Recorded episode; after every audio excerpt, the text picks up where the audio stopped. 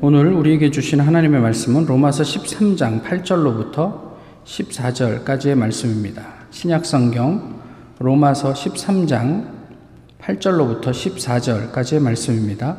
이제 하나님의 말씀을 봉독하겠습니다. 피차 사랑의 빛 외에는 아무에게든지 아무 빛도 지지 말라.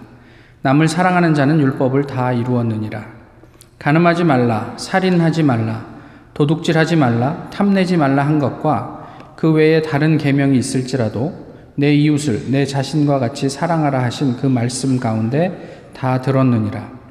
사랑은 이웃에게 악을 행하지 아니하나니 그러므로 사랑은 율법의 완성이니라. 또한 너희가 이 시기를 알거니와 자다가 깰 때가 벌써 되었으니 이는 이제 우리의 구원이 처음 믿을 때보다 가까웠습니다.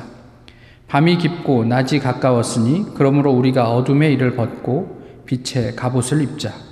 낮에와 같이 단정히 행하고 방탕하거나 술 취하지 말며 음란하거나 호색하지 말며 다투거나 시기하지 말고 오직 주 예수 그리스도로 옷 입고 정욕을 위하여 육신의 일을 도모하지 말라. 아멘. 어, 바울 시대에도 그래, 그러했지만 지금도 여전히 가짜 목사, 가짜 복음, 가짜 설교가 판을 칩니다. 어, 가짜 목사에게 현혹되는 교인들의 두 가지 공통점이 있는데요. 하나는 욕망이고 다른 하나는 무지입니다. 가짜일수록 인간의 욕망을 부추깁니다. 자기 말만 들으면 자신이 욕망하던 것이 이루어질 것처럼 이야기를 하지요. 그런데 문제는 욕망에 우리가 사로잡히는 만큼 말씀에는 무지해진다라는 것입니다. 더구나 그 말씀에 대해서 스스로 내가 자립하려고 하지 않아요. 근데 이 문제는 뭐 욕망과 관련 없이 우리 모두의 문제이기도 합니다. 우리가 말씀을 많이 듣고 접하지만 언제나 말씀에 대해서 자립하려는 생각보다는 아, 누군가가 나에게 그 말씀을 잘 뭐 이렇게 해설해 주겠지. 내지는 뭐 목사가 알아서 좀 잘 교육해 주겠지 뭐 이런 생각을 하는 경향들이 있지 않습니까? 그런데 말씀에 무지하다는 것은 말씀에 대한 분별력이 없다는 얘기고 말씀에 대한 분별력이 없으면 가짜 목사가 여기저기에서 가짜 복음을 전해도 그냥 그 가짜 복음에 열광하는 결과를 낳게 되기 때문에 좀 문제가 됩니다. 왜 이 사람들이 가짜 복음에 열광하는가? 보면 우리 귀에 듣기가 좋아요. 어, 내말 잘 들으면 병이 낫습니다. 기분 좋잖아요. 또 이렇게 저렇게 하면 하나님께서 복을 주셔서 사업도 번성하고 당신의 학업도 어, 탄탄대로를 걷게 될 것입니다. 기분이 좋잖아요. 예, 분별력이 없을 때 예, 그런 어떤 결과를 저희가 보게 되는 거죠. 요셉을 잘 아시죠? 그 처음 노예로 끌려간 보디발의 집에서 어, 요셉은 아마도 열심히 살았던 것 같습니다. 그리고 그 집안의 총무가 됩니다. 보디발이 자신이 먹는 음식 외에는 일체의 모든 소유에 대해서 요셉에게 전권을 주었습니다. 그런데 문제가 생겼어요. 무슨 문제냐면 보디발의 아내가 요셉에게 의미심장한 눈짓을 합니다. 같이 성관계를 갖자는 거죠. 당시 애국 왕 바로의 최측근 보디발과 같은 뭐 친위 대장이나 뭐 이런 최측근들은 어, 이 바로의 여인들을 보호하기 위해서 거세를 하는 것이 일, 반적인 일이라고 합니다. 그래서 이, 이 관리들, 고위 관리들의 아내는 통상 집안에 있는 종들을 통해서 성적인 욕구를 해소했다고 해요. 보디발의 아내는 남들도 다 그렇게 하는 일이라며 20대 초반의 요셉을 유혹합니다. 어, 문화가 그래요. 남들도 다 그렇게 사는데 굳이 힘들게 살 필요 없잖아요. 그냥 요셉은 그 집안의 종으로 그냥 여주인이 예, 요구하면 요구하는 대로 그냥 그렇게 살면 편안하고 자기의 삶도 어쩌, 어쩌면 또 다른 측면에서 보장을 받을 수 있을지도 몰라요. 요셉이 진짜 정상적인 청년이라면 신체 건강한 남자라, 남자였다면 아마 이것은 대단히 큰 유혹이 되었을 것입니다. 그런데 만약 그 순간에 자신의 욕망만을 생각했다면 어떻게 했을까요? 아마도 보디발의 아내와 어, 동침을 했겠죠. 그러나 요셉은 그 유혹을 이겨내고 자리를 피했습니다. 아시지만 결과적으로 이 선택이 요셉에게는 훨씬 더 큰 고난으로 다가옵니다. 그래서 그, 그, 그 보디발의 아내의 무고로 요셉은 감옥에 가게 되고 감옥에서 또 오랫동안 고생을 하게 되죠. 궁금한 것은 이것입니다. 도대체 무엇이 요셉으로 하여금 당시에 당연한 문화를 거슬러 살게 했을까? 그냥 20대 초반에 어, 어린 청년이에요. 그런데 그, 그 집 안에 그 여주인인 보디발의 아내가 이야기합니다. 얼마나 많이 설득했겠어요. 이 집안에는 너와 나밖에 없다. 그러니까 너와 나 말고는 아무도 알 사람이 없다. 그리고 남들도 다 그렇게 산다. Why not? 그런데 무엇이 요셉으로 하여금 어, 그 문화를 거스르게 했을까? 또 요셉이 충실하려고 했던 그만의 삶의 기준은 무엇이었을까? 이게 궁금해요. 너무, 너무 오래전 이야기고 성경에 나오는 이야기라 좀 감흥이 없으십니까? 대학에 막 입학한 청년이 있는데요. 뭐 다 그렇지만 이 처음 대학에 입학하면 나름의 설렘이 있지 않습니까? 그리고 자신의 미래를 상상하면서 뭐, 뭐 모든 것을 할 수 있는 시간이기도 해요. 그게 젊음이고 그런 자유가 있지요. 그러다가 문득 미래의 아내를 생각합니다. 그러면서 내 아내에게 어떤 결혼 선물을 주면 좋을까? 뭐 반지, 뭐, 뭐 다른 뭐 집, 차. 그런데 예, 이 양반이 생각을 하다가 평생을 같이 할 배우자에게 가장 좋은 선물은 아마 나이, 나일 수 있겠다. 이렇게 생각을 하는 거죠. 그래서 세상이 무엇이라고 하든 나는 앞으로 지금 이제 막 대학 입학한 20살도 되지 않은 청년이 나는 앞으로 내 아내에게 나의 정결함을 선물로 줘야 되겠다. 그래서 장난 삼아, 재미 삼아, 경험 삼아 하는 연애는 하지 않겠다. 그리고 일체 뭐, 뭐, 뭐죠? 미팅, 소개팅을 하지 않고, 어, 그러고 이제 그렇게 살다가 결혼을 했던 청년이 있었습니다. 누가 강요하겠어요, 그것을? 또 요즘 시대에 그런 고리타분 사람, 고리타분한 사람이 있을까 싶기도 하죠. 그냥 이런 것이 궁금해요. 그럼에도 그 청년은 왜 그런 생각과 결정을 했을까? 어떻게 살건 우리가 가지고 있는 자유를 누가 속박하겠어요? 그런데 왜 그 사람은 그렇게 살려고, 살려고 생각했을까? 로마서 12장부터는 말씀드렸던 것처럼 믿음의 실천편입니다. 사실은 바울이 어, 느 교회든 이렇게 편지를 쓸 때 그 교회가 가지고 있는 어, 현실적인 문제가 있었어요. 그 문제를 언급하면서 교회에 어떤 조언을 주곤 하는데 로마 교회에도 들려, 들리는 어떤 여러 가지 문제들이 있었던 거죠. 그래서 13장에서 15장 전반부까지 그 로마에 있는 교회의 구체적인 문제를 언급하면서 어, 이런저런 이야기들을 하고 있습니다.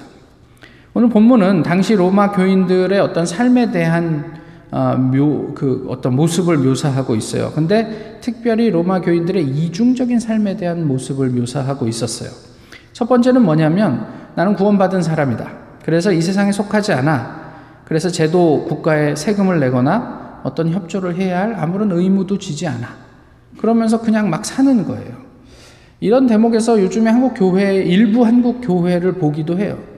이 교회가 어떻게 국가가 통제를 하냐? 너네가 뭔데? 뭐 이러면서 이, 게 이제 자기들만의 방식으로 신앙생활을 하는 것도 포함이 되는 것 같아요. 이게 13장 1절에서 7절까지의 내용이 이런 것들을 포함하고 있는 거예요. 우리는 국가에 소속되지 않으니 세금 낼 필요 없어. 어, 그러고 이제 우리가 자유롭게 살면 돼. 이런 사람들에 대한 이야기들을 하고 있고요. 다른 하나는 나는 성숙한 교인이야. 복음이 나를 자유롭게 했지. 그러니까 인생은 내 자유, 자유대로 내가 알아서 선택해서 살면 돼. 로마인들과 어울려서 방탕하고 술 취하고 음란하고 호색하고 다투고 시기하는 삶을 살지만 이는 순전히 로마인들을 전도하기 위함이지 내가 그 삶이 좋아서 그렇게 사는 건 아니야. 왜냐하면 나는 성숙한 그리스도인이거든. 그러면서 세상 사람들 하는 일 다 하면서 살았단 말이에요. 그런 것에 대한 어떤 바울의 이야기입니다. 사람은 합리적인 게 아니라요, 자기 합리화를 하는 존재라죠. 로마 교회 교인들은 자신의 욕망을 더욱 충족하기 위해서 마치 그것이 성숙한 신앙인의 모습인 양 합리화하고 있었습니다. 이에 대한 바울의 권면, 이 이제 오늘 본문에서 이어지죠. 근데 이것은요, 교회 밖에 있는 사람들한테 하는 이야기가 아니에요. 교회 안에 있는 사람들에게 하는 얘기예요. 바울이 우리 그렇게 살면 안 되지 않아? 우리가 살아야 할 삶의 모습이 어떤 것일까라고 얘기하는 게 교회 밖에 있는 사람들에게 하는 게 아니에요. 교회 안에 있는 사람들한테 이제 자다가 깰 때가 됐잖아. 왜 우리는 계속 어두움 속에서 살고 있지? 예수 그리스도를 고백함에도 불구하고 라고 얘기를 하는 거죠. 사람이 바다에서 오래 놀다 보면 몸에 아가미가 생깁니까? 그렇지 않잖아요. 동일하게 저희가 아무리 교회에 오래 있는다고 해도 자동적으로 우리의 신앙이 좋아지는 게 아니에요. 신앙생활 하면서 몇 번 은혜를 받았다고 우리의 옛 습관이 쉽게 음, 그옛 습관으로부터 쉽게 벗어날 수 있는 게 아니란 말이에요. 하지만 그럼에도 불구하고 우리의 행실을 살피는 경우가 있다고 제가 좀 몇 달 전에 그런 말씀을 나누었는데 그게 뭔지 기억하세요? 옆에 교회 권사님이나 장로님을 태우고 운전하면 된다고 그랬어요. 무슨 이야기냐면 우리가 얼마나 하나님을 인식하는가에 따라서 우리의 삶의 모습을 많이 바뀐단 말이에요. 어, 나 혼자 운전하고 다닐 때 하고 옆에 누군가 어려운 손님이 있을 때 하고 운전의 습관이나 내가 운전하면서 내뱉는 말은 완전히 달라지는 것처럼 말이에요. 근데 오늘 본문은 또 하나의 방법을 얘기를 하는데 그게 무엇이냐면 옷을 갈아입으면 된대요. 옷을 갈아입으면 된대요. 잠옷을 입고 출근하지 않으시죠? 양복 입고 운동하지 않잖아요. 우리가 어떤 옷을 입고 있느냐에 따라서 우리의 원래 본성은 그렇게 많이 변하지 않았음에도 불구하고 우리가 입고 있는 옷에 따라 우리의 삶의 태도와 내용은 달라진단 말이에요. 그런데 문제가 있어요. 옷을 갈아입을 때, 즉, 자다가 깰 때가 이미 한참 지났어요. 오늘 본문 하는 얘기예요. 이미 한참 지났는데 우리는 여전히 자고 있는 거예요. 그래서 옷을 갈아입으려고 하지 않아요. 지금도 자고 있으니까 그럴 필요가 없죠. 따라서 하나님께서 우리에게 이제 그만 일어나라. 오늘 본문을 통해서 하시는 말씀이에요. 자다가 깰 때가 벌써 이미 지나지 않았냐. 이제 그만 일어나라. 이렇게 말씀하시죠. 이게 성경 말씀을 나누니까 이렇게 얘기를 하죠. 우리 부모님들이 자녀들이 학교 갈 시간이 됐는데 늦잠을 자요. 그러면 이제 일어나라 늦었다 이렇게 말씀하세요. 어, 저는 그런 경험을 해본 적이 없어요. 야, 너 뭐 하는 거야? 예. 어쩌면 하나님의 마음도 그러지 않았을까 싶은 생각도 좀 들어요. 기상하셨습니까? 깨어나셨어요? 두 가지만 확인하시면 돼요. 깨어난 사람은 어, 감각합니다. 그리고 그 감각에 대해서 반응합니다. 물론 잘 때도 이렇게 반응을 할 수 있지요. 어, 이렇게 뒤척일 수도 있고 하지만 자는 사람에 비해서 깨어 있는 사람은 그 감각과 반응이 완전히 다르죠. 꼬집으면 아프다고 화내고 뭐 이런단 말이에요. 이것은 이미 언급한 두 가지와 같아요. 무엇이냐면 하나님을 감각하시냐는 말이에요. 지금 어, 뭐 무소부재하시며 어디든 계시는 하나님께서 내 옆에 함께 하고 계시다라는 사실을 우리가 인지하고 있는가? 그리고 그에 대해서 반응하시냐 말이에요. 자다가 깰 때, 야 이제 일어날 때야 라는 말씀에 반응하시고 있는가? 그러면 변화는 시작됩니다. 한 가지만 확인하면 돼요. 어떤 옷을 입고 있나? 체육복을 입고 있나? 잠옷을 입고 있나? 정장을 하고 있나? 아니면 뭐 기타 다른 어떤 뭐, 뭐 무용을 하기 위해 옷을 입고 있나? 확인하시면 돼요. 욕망을 위해서 육신의 일을 대비하는 옷입니까? 아니면 단정함을 위해 영원을 도모하는 옷입니까? 오늘 본문 마지막에 육신의 일을 도모하지 말라 할 때 이 도모는 그것을 준비하다, 대비하다라는 뜻이에요. 그러니까 욕정을 위해서, 욕망을 위해서 너희는 육신의 일을 준비하고 대비하지 말고 그리스도로 옷 입어라 이렇게 얘기를 하는 거예요. 그러니까 우리가 입은 옷이 지금 무엇인지만 확인하시면 돼요. 그리스도의 옷입니까? 아니면 어둠의 옷입니까? 이것만 확인하시자고요. 그 한 가지 우리가 좀 그 생각해야 될 거는요. 우리가 어떤 옷이든 입을 수 있어요. 그렇지만 오늘 하루도 나는 내 개인의 종말의 때에 또 한 발자국 가까이 다가가요. 그 종말이 언제인지 몰라요. 지난번에 저희가 제가 이 본문 우리가 나눌 때 이 자다가 깰 때 할 때 때가 카이로스라고 말씀드렸잖아요. 카이로스는 우리가 컨트롤할 수 없는 시간이라고 했어요. 대표적으로 죽음의 시간이에요. 그러니까 그 때를, 때가 우리는 하루를 살면 살수록 그 때에 점점 가까워지고 있는 거죠. 그러니까 가까이 다가가는데 내가 그 카이로스 앞에 설 때 지금 입고 있는 그 옷이 나를 책임져 줄 수 있을까? 이것은 생각을 하셔야죠. 무슨 옷을 입으시든 제가 어떻게 시비하겠어요. 그렇지만 개인적으로 돌아보셔야죠. 이 옷으로 내가 마지막 하나님 앞에 설 때 이 옷이 나를 책임져 줄 수 있을까? 내일이 나의 종말의 카이로스라면 오늘 고민하고 우리가 대비하며 준비하는 일을 어떻게 생각하게 될까요? 그리스도의 옷을 입으면 종말을 고려하지 않은 육신의 일은 좀 다르게 보이지 않겠어요? 우리 우리 삶이 바뀌는 또 하나의 어, 이야기를 본문이 하고 있는데 그게 뭐냐면 사랑이에요. 근데 사랑엔 여러 가지 단어가 있지만 오늘 본문에서 얘기하는 사랑은 아가페란 말이에요. 아가페가 무엇이라고 그랬죠? 인간은 아가페를 할 수 없다. 왜죠? 아무 정, 아무런 어떤 흔들림 없이, 조건 없이 누군가를 그냥 사랑하기만 할 수 있느냐라는 거에 대해서 우리가 자신이 없는 거예요. 부모님의 사랑을 아가페에 많이 비유하지만 그렇다고 부모님의 사랑이 아가페는 아니에요. 말씀드렸던 것처럼 아가페는 조건이 없어야 돼요. 그냥 조건 없이 그냥 그 사람을 그냥 사랑하는 거예요. 물론 사랑한다는 것이 그 사람을 용납하지만 그 사람이 잘못 갈 때는 또 그에 합당한 어떤 그런 어떤 조치들이 필요한 것을 포괄하는 건데요. 그 사람에 대한 어떤 악감정이나 그런 걸 가진 게 아니라 그냥 전적으로 그 사람의 어떤 삶과 구원을 위해서 온전하게 그를 품어내는 것, 그를 온전케 하는 것, 이것이 아가페란 말이에요. 그래서 저희는 아가페 이런 단어 나오면 아예 포기하고 말아요. 그래서 더 이상 우리가 할 수 없는 일이라면 이 아가페를 성경은 요구하면 안 돼요. 불가능한 것을 자꾸 요구하면 이거는 학대죠. 예. 저보고 자꾸 180cm 키가 되라. 여러분 그렇게 아무리 얘기해 보신들 할 수 없잖아요. 근데 계속 옆에서 그러라고 그러고 막 억지로 음식을 먹이고 막 제가 좋아하지 않는 이거 키 크는데 도움된대 한다고 그건 학대죠. 하나님께서 우리를 학대하십니까? 그렇진 않잖아요. 오늘 본문을 잘 보시면 사랑하라 이렇게 말씀하지 않고 사랑의 빚을 지라 이렇게 말씀하세요.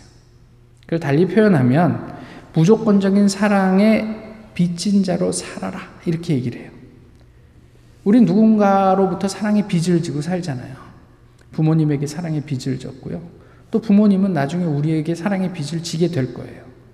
예, 뭐 그런 어떤 누군가로부터 반드시 사랑의 빚을 지게 사, 지며 살게 돼 있어요. 갚을 수 없는 사랑을 받은 사람의 삶의 모습은 어떻게 될까요? 우리가 아가페나 할 수 없지만 그, 그 전적인 사랑을 받은 빚진 자의 어떤 인식을 가지고 살아가게 되면 우리는 어떤 삶을 살게 될까요? 제가 아는 어떤 장례 지도사의 이야기입니다. 장례식을 마치며 돌아오는 길에 이제 군복무 막 마친 듯한 청년이 우리 아버지 유골함은 너무 초라해. 나중에 돈 벌면 비싼 걸로 교체해 주고 싶다.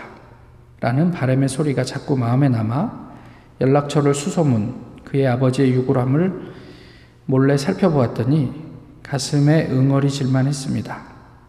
몰래 유골함에 있는 사진을 찍고 너무 젊은 나이에 일찍 가셨기에 생일과 소천일은 빼고 두 아들 이름을 넣어 아빠가 사랑한다 라는 글귀를 넣어 아주 비싼 유골함을 만들어 주었습니다. 두 아들에겐 다음에 돈 벌면 꼭 10만 원씩 갚아라 라고 했는데 얼른 사회인이 되어 꼭 지불해 주면 너희가 이제 돌아가신 아버지 걱정 덜어드리게 잘 자랐구나 생각하며 너무 뿌듯할 듯 지나쳐도 될 일입니다. 뭐 유골함이 없는 것도 아니고 그냥 개인적으로 그런 어, 한 청년이 생각하고 있는 어떤 마음 본인이 원치 않게 들었겠죠. 그 청년의 말이 귀에 쟁쟁거려서 자신의 시간과 물질과 정성을 담아내는 뭐 뉴스에 날 일도 아니죠 이 정도요. 뭐 대단한 일도 아니더라도 그렇게 우리가 주변에 반응하면서 삶을 살 수 있을까요? 그러면 얼마나 좋을까 싶어요. 예전에 제가 있던 교회에 그, 그 사무장 집사님은 그 저희 교회 가끔 이제 노숙자들이 오거든요. 그러면 꼭 그분들에게 이게 목욕권을 하나씩 줬어요. 목욕하시라고. 교회 옆에 있는 목욕탕을 찾아가서 내가 노숙자들을 보내겠습니다. 그 목욕비는 제가 지불하겠습니다. 목욕탕 주인이 그걸 원해요? 노숙자들이 와서 목욕하는 거를 거기에 손님들이 좋아하겠어요? 말도 안 되는 얘기죠. 그런데 계속 그분을 설득해요. 그러면 문을 닫은 이후에 이분들이 올 수 있도록 제가 이야기하겠습니다. 이분들이 좀 씻을 수 있도록 도와주십시오. 누가 시켜서요? 그분이 그때 2000년 뭐 초반, 중반이지만 그때 한 달 월급이 한 100만 원, 내 식구 살기에는 턱없이 부족한 돈이죠. 누가 시켜서 자비로 그 사람들을 목욕시킵니까? 오면 식사하시라고 식사비 조금 드리고 목욕하시라고 목욕권 장만해서 그분들을 목욕탕으로 보내주고 이런 것이 빚진 마음으로 사는 모습 아닐까요? 우리가 뭐 대단한 일들을 해서가 아니라 내가 빚진 자니까 나의 삶에서 부딪히는 여러 가지 상황 속에서 그래도 내가 조금 빚을 갚는 마음으로 그렇게 살 수 있지 않을까요? 그게 아가페의 빚진 마음으로 사는 거예요. 우리는 지금도 여전히 복음 앞에서 율법을 이야기합니다. 그럼에도 불구하고 이래야 해, 저래야 해. 믿는 사람은 그렇게 살면 안 돼. 뭐 어떻게 그럴 수가 있어? 교회 다니는 사람이. 그러나 하나님은 사랑을 말씀하세요. 그냥 거기에 반응하면 될 일이에요. 뭐 거창한 담론을 이야기하는 게 아니에요. 사랑을 얘기하세요. 빚진 마음으로 살라. 그럼 빚진 자처럼 사시면 돼요. 아무리 못난 사람이도 내가 저 사람에게 사랑의 빚을 졌지. 그럼 우리 태도 달라질걸요? 내가 생명의 빚을 진 사람이 쫄딱 망해갖고 밥도 못 먹는다. 그럼 가서 밥 한 끼 주실 수 있지 않겠어요? 오늘 본문은 그런 이야기를 하는 거예요. 사랑하는데 가늠할 수 있습니까? 사랑하는데 살인할 수 있어요? 도둑질은 어때요? 사랑하는 이로부터 탐심이 가능할까요? 예전에도 말씀드렸지만 저희 아이들이 커서 이제 제 옷을 막 입고 다녀요. 좋아 보이는 거. 신발도 신고 가버려요. 그런다고 제가 막 신경질 내고 기분 나쁘고 그렇습니까? 아니요. 사랑하는 자식들이기 때문에 좋습니다. 뿌듯합니다. 기쁩니다. 벌써 그렇게 컸구나. 그래서 사랑은 율법의 충족이에요. 오늘 본문은 그래서 사랑은 율법의 완성이라고 말씀하고 계시는 거죠. 그런데 조심할 게 있어요. 이 사랑의 기준이 내가 되면 위험해요. 이 사랑의 기준은 예수님입니다. 그래서 한번 이렇게 한번 읽어보세요. 사랑, 그, 그 사랑을 예수님으로 바꾸어 읽어도요, 어색하지가 않아요. 그러므로 예수님은 율법의 완성이니라. 대표적인 사랑장인 고린도 13장을 그렇게 한번 읽어보실까요? 내가 사람, 사람의 방언과 천사의 말을 할지라도 예수님이 없으면 소리나는 구리와 울리는 꽹과리가 되고 내가 예언하는 능력이 있어 모든 비밀과 모든 지식을 알고 또 산을 옮길 만한 모든 믿음이 있을지라도 예수님이 없으면 내가 아무것도 아니요. 내가 내게 있는 모든 것으로 구제하고 또 내 몸을 불사르게 내어줄지라도 예수님이 없으면 내게 아무 유익이 없느니라. 예수님은 오래 참고, 예수님은 온유하며 시기하지 아니하며, 예수님은 자랑하지 아니하며 교만하지 아니하며 무례히 행하지 아니하며 예수님은 자기의 유익을 구하지 아니하며 성내지 아니하며 예수님은 악한 것을 생각하지 아니하며 불의를 기뻐하지 아니하며 진리와 함께 기뻐하고 모든 것을 참으며 모든 것을 믿으며 모든 것을 바라며 모든 것을 견디느니라. 욕망이 나쁜 것입니까? 우리가 가지고 있는 욕구가 나쁜 거예요? 그렇지 않아요. 그렇지만 무지한 욕구는 우리와 자신과 이웃을 해칩니다. 다시 말씀드리면 감각하지 못하고 반응하지 않는 그래서 어그러진 본성에서 비롯된 사랑은 위험합니다. 요셉은 미성숙한 아이였어요. 전적인 사랑을 아버지로부터 받았지만 형제들과의 관계에서 또 세상과의 관계에서 대단히 미성숙한 사람이었어요. 17세에 본인이 원하지 않게 종이 되었고 20세 초반이 되면서 그런데 그는 매우 성숙한 사람으로 바뀌었습니다. 무엇이 그를 그렇게 변하게 했을까요? 신체 건강한 청년이 어떻게 그 세대를 본받지 않고 하나님의 선하시고 기뻐하시고 온전하신 뜻을 분별할 수 있었을까요? 디모데 후서는 이렇게 우리에게 말씀하십니다. 또 어려서부터 성경을 알았나니 성경은 능히 너로 하여금 그리스도 예수 안에 있는 믿음으로 말미암아 구원에 이르는 지혜가 있게 하느니라. 모든 성경은 하나님의 감동으로 된 것으로 교훈과 책망과 바르게 함과 의로 교육하기에 유익하니 이는 하나님의 사람으로 온전하게 하며 모든 선한 일을 행할 능력을 갖추게 하려 함이라. 어른이든 아이든 성경이 말씀이 사람을 구원합니다. 말씀은 로고스라고 그랬잖아요. 로고스는 뭐라고요? 예수님이라고요. 예. 곧 예수님이 우리로 선한 일을 행할 능력을 갖게 하신단 말이에요. 어디서 찾으세요? 오랜 혼란과 고난 속에서 요셉은 하나님을 알아갔습니다. 하나님께서 그의 삶에 복을 주셨습니다. 그 하나님이 요셉을 지켜냈습니다. 정욕을 위해 육신의 일을 대비하고 욕망을 위해 우리의 의식주, 돈, 섹스, 권력 이런 것을 준비하면 우리가 사는 세상에서 혹시 잠시 주목을 받을 수 있을지도 모르지요. 하지만 그것이 우리를 마지막 카이로스의 순간에 살리지는 못해요. 사랑은 율법의 완성입니다. 그 사랑이 우리를 구원합니다. 예수님만이 우리를 살게 하실 수 있습니다. 욕망과 무지에 우리를 방치하시겠습니까? 아니면 겟세만의 동산에서 십자가의 길을 고민하며 애쓰고 그것을 벗어나 보려고 하시다가 합리적인 영적인 로기코스 이런 합리적으로 결단하신 예수 그리스도의 사랑을 따르시겠습니까? 기도하겠습니다. 귀하신 주님, 오늘도 주님 앞에 서게 하심을 감사합니다. 많은 말이 있지만 저희가 하나님께서 말씀하신 대로 이제 깨어야 할 때가 되었음을 아직 인지하지 못하고 있는 것은 아닌지 돌아봅니다.